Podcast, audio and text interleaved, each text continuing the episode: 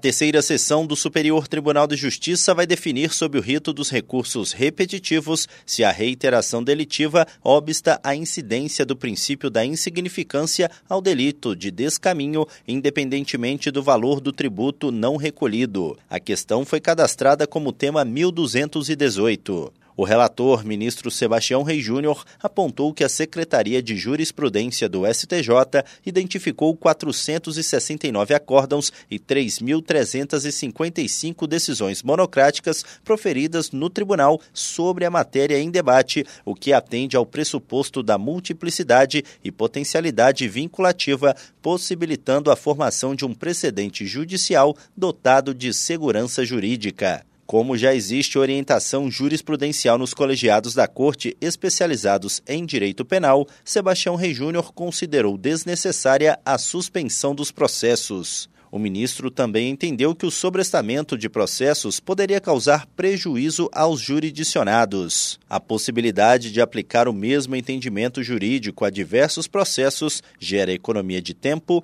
e segurança jurídica. Do Superior Tribunal de Justiça, Tiago Gomide.